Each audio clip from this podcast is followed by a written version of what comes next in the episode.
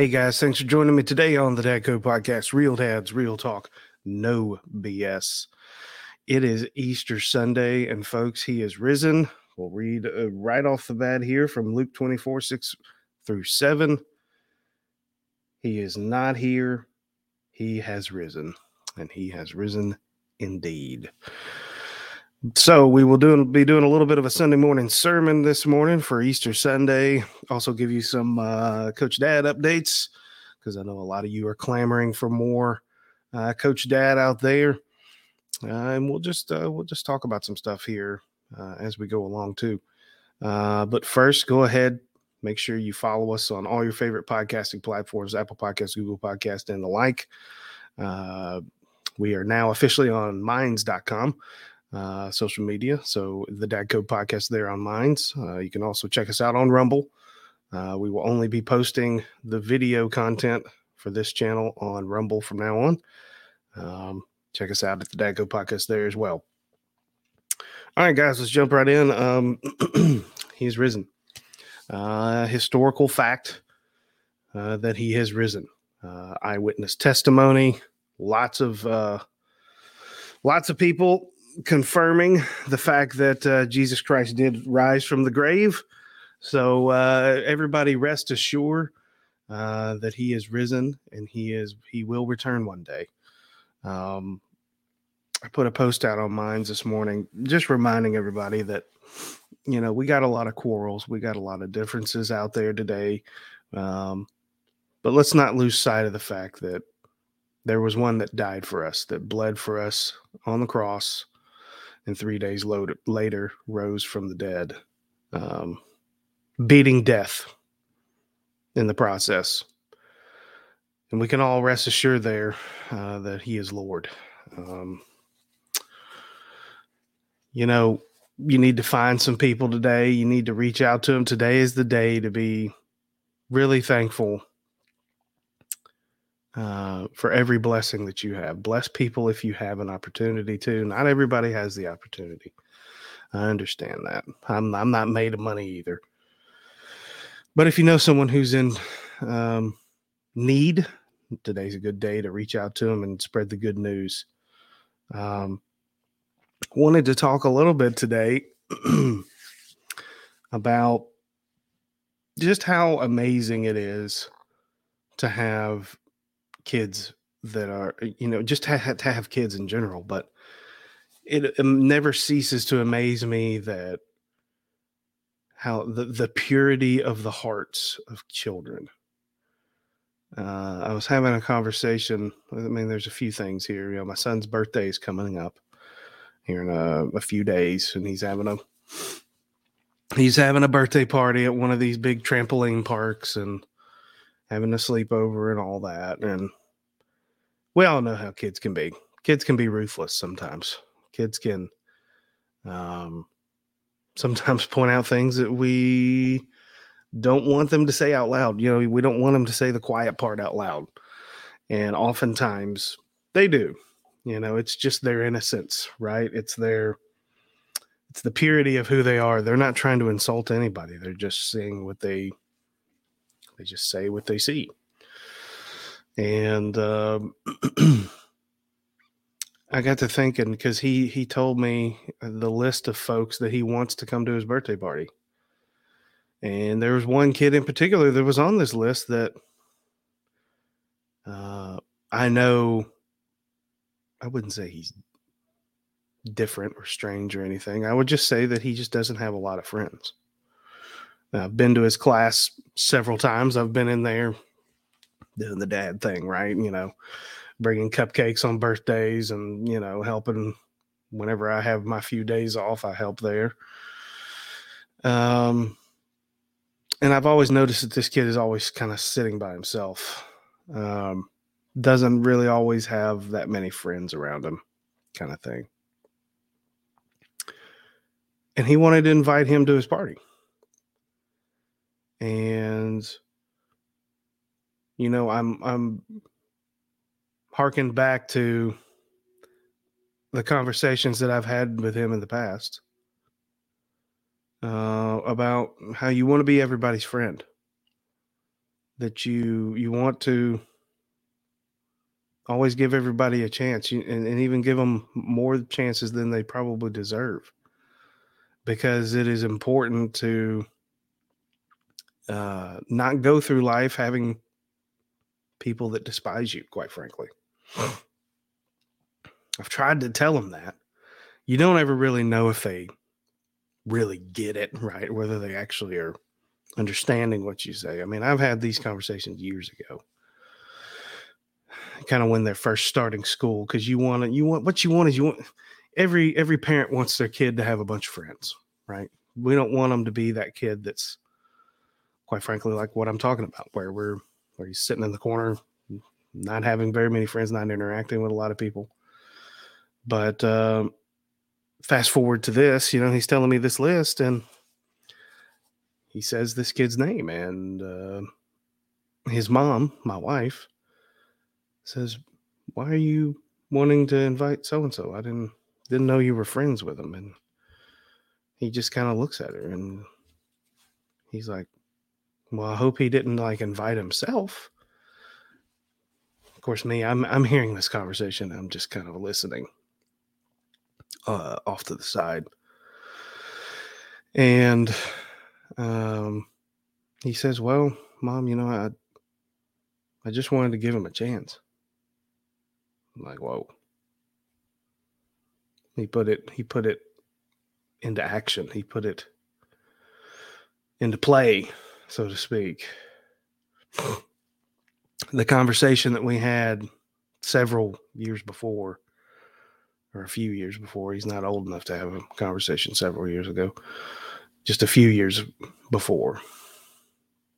He said he went on to tell my wife that so and so, I'm trying to pause to not use names, so and so doesn't really get invited to a lot of birthday parties. He says, I know because I, you know, they hand them out in class. And he doesn't usually get one and he said, "I I want to give him a chance to to hang out with the rest of us." It's like wow, the innocence of children, the purity of children. What if we had that still within us as adults? And I think the answer is yes, we do. We have that in us. We just choose to suppress it for social reasons, for I don't know, personal vendetta, you know, grudges that are being held. You know, I think back to the tragedy here in Nashville over the last few weeks and uh, think about if someone had the kindness in their heart to give the shooter a chance. I mean, I'm not I'm not in any way excusing what she did. But I'm just saying my big my big push on that issue on any issue is we got we have a lot of differences but a lot of them stem from we're just not we're just not being good to each other we're not reaching out you know we we tend to want to poke fun at certain people we tend to want to write people off. We tend to want to leave them sitting in the corner to stew and leave them to their own devices. You never really know what anybody's going through. But a good friend goes a long way. A good friend goes a long way. Particularly to be able to quell the the thoughts in the, that run through folks' head that just no one loves me, no one likes me. Maybe if we had real brothers and sisters out there reaching out to each other in good faith, I think that that is the that is the key there is we don't you know some people do reach out but i don't think they really do it in good faith they do it with an agenda behind them You know, you don't need to do it out of fear either. You need to do it out of the goodness in your heart. It's what I try to teach my son. Again, I'm not perfect. I don't, I'm trying to figure this out just like the rest of you guys out there. But I do think that there's something to be said about trying to get our kids to hold on to that innocence and that sweetness and that purity that's in their heart that you know they want to be everybody's friend. Let them that's why i'm a huge encourager of sports because you meet all kinds of people from all kinds of walks of life different socioeconomic backgrounds different racial backgrounds everything and i've encouraged my my son to be friends with every single one of them. It makes him a better person, and it makes the rest of them better people. The problem that we have right now with kids is we have adults trying to teach them adult things. When in reality, there's nothing wrong with kids the way they are. Kids are born absolutely perfect.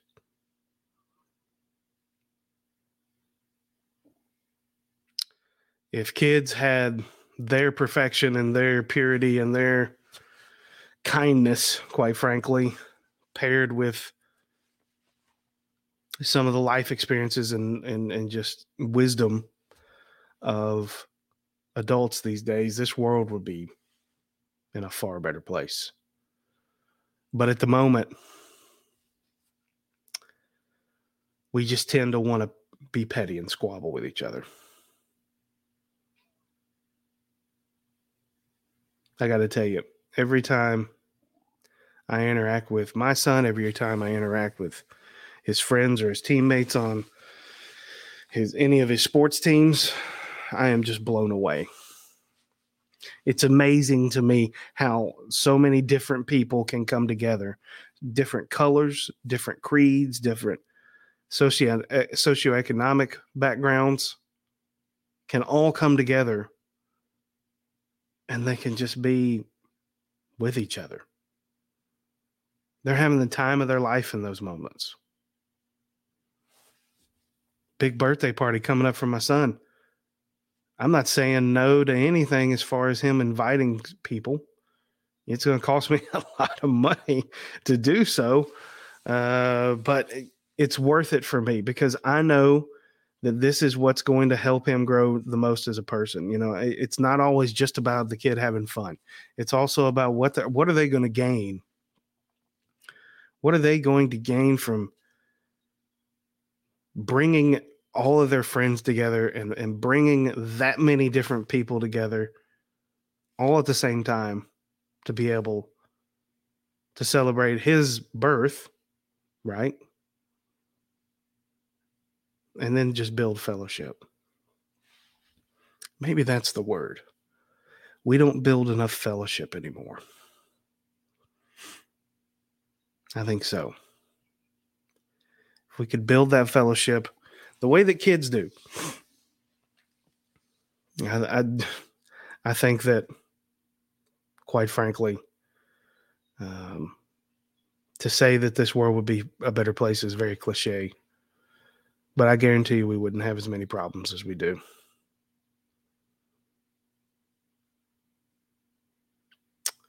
But we'll close here with a little prayer and then we'll go on to some Coach Dad stuff. Father God, thank you so much for your son who died on the cross and was then risen from the dead. He defeated death, Lord. He is the one true God. He is our Messiah. We thank you for his example of sacrifice, his example of peace. And we ask that you help us as fathers, as sons, as brothers, as husbands, to always be able to instill that in our kids. Help us to give the gift of the lesson of sacrifice so that we may be more like our Lord and Savior. Christ's name we pray. Amen.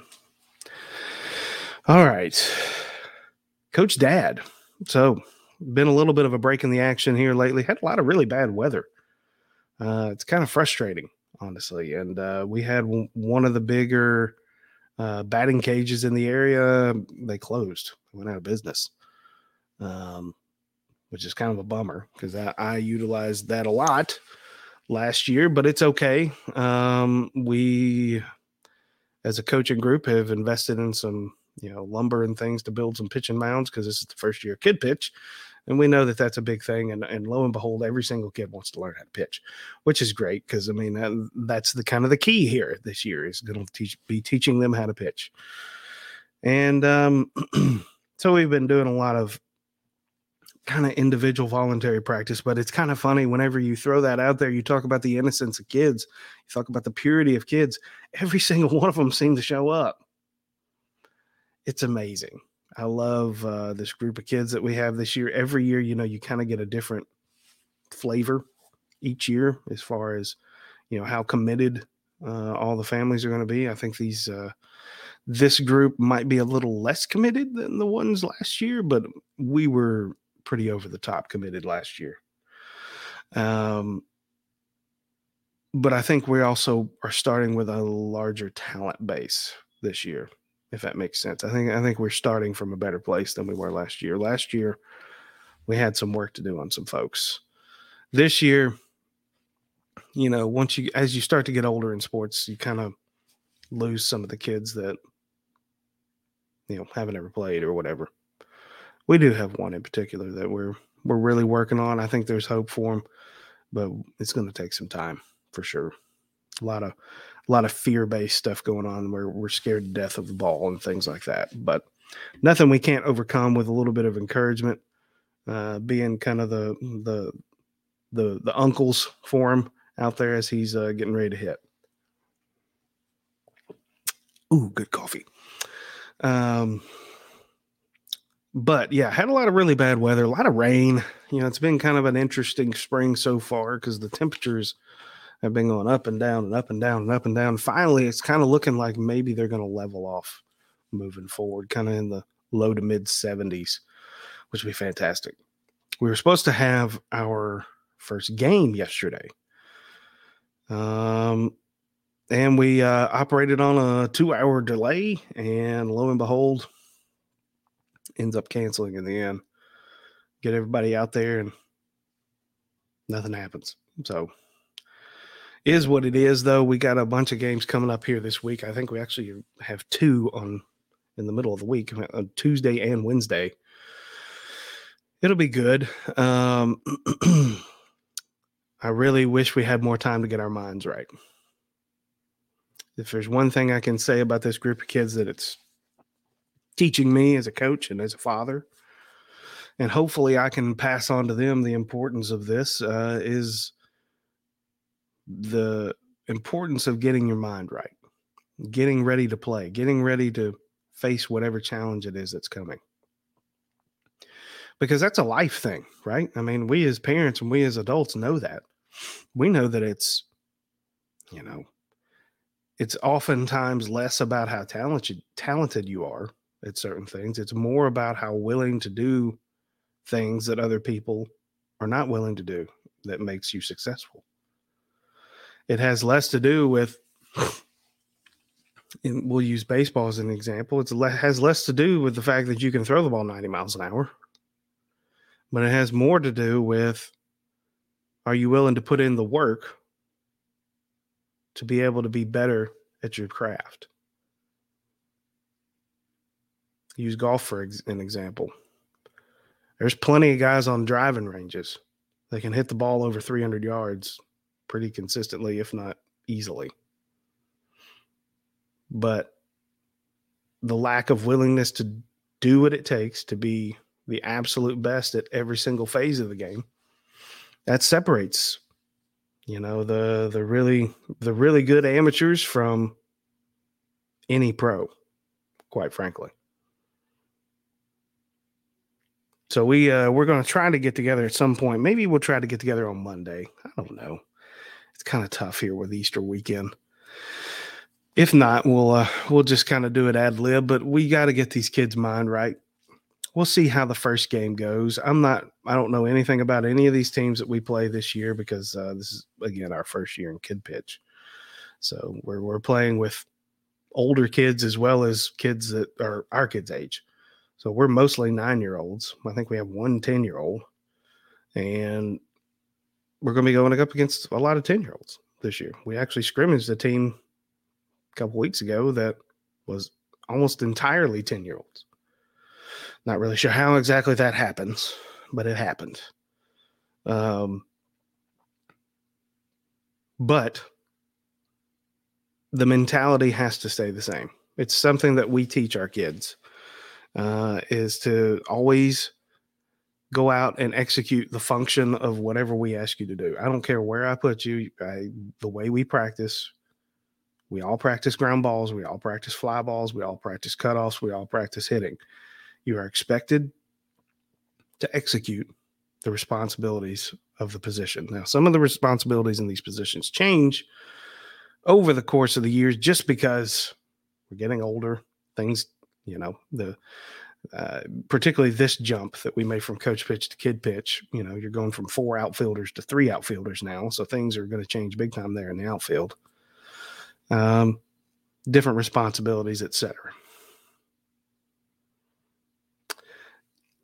I can't tell you. You know, we just talked about diverse groups of people. This probably is one of my most diverse groups of kids that I've ever coached. You can tell that a lot of them come from different backgrounds. There are some that come from extremely privileged backgrounds, and you can see it. there are some that uh, I can tell come from very not so great uh, socioeconomic backgrounds. Means nothing to me. I wouldn't say that I came from a very good socioeconomic background. I ended up playing college ball and had the opportunity to play uh, even farther until I made the decision to stop. It's it's interesting, you know. There's a lot of you learn a lot about some kids, and you know I've learned some things about a few kids in particular that sadden me but I don't pity them. Don't think for a second I pity them. They're not asking for pity. They're asking for you to be their coach. And that's the part that I take extremely serious. I take it serious teaching them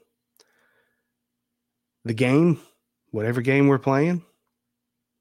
I take it serious also linking the game with life and how that relates. I, I take that part extremely serious. I take it serious that you have to be able to relate one thing to another.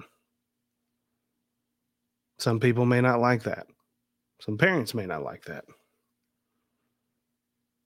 I think I honestly don't know that I care that much if they don't like it, just because if they think that, then they're missing the point. This is probably why I get really attached to my kids that I coach because I get invested. And all you coaches out there, stay invested. If you think you're doing the wrong thing, reach out and ask. Ask somebody. Ask me. I don't care. I'll answer your questions. I'm not perfect, but I do have an opinion. And I, I just am of the opinion that the more that you're invested in your kids personally, the better things are gonna are gonna go for you. Not just on the field, maybe not ever on the field. That's the reality. But your kid's gonna love you, and they're gonna play their butts off for you, and that's really what it's all about. All right, guys, that's all I got for this week have a great Easter Sunday. Go out there, get you some good church going on. There's usually a lot of really good church programs uh, centered around uh, Easter. Uh, I know we're probably going to go see one this evening.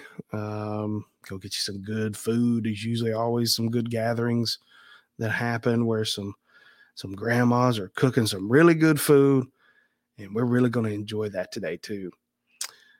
Uh, I'm gonna okay. So, what is y'all's favorite holiday food? I, I'm gonna go for me.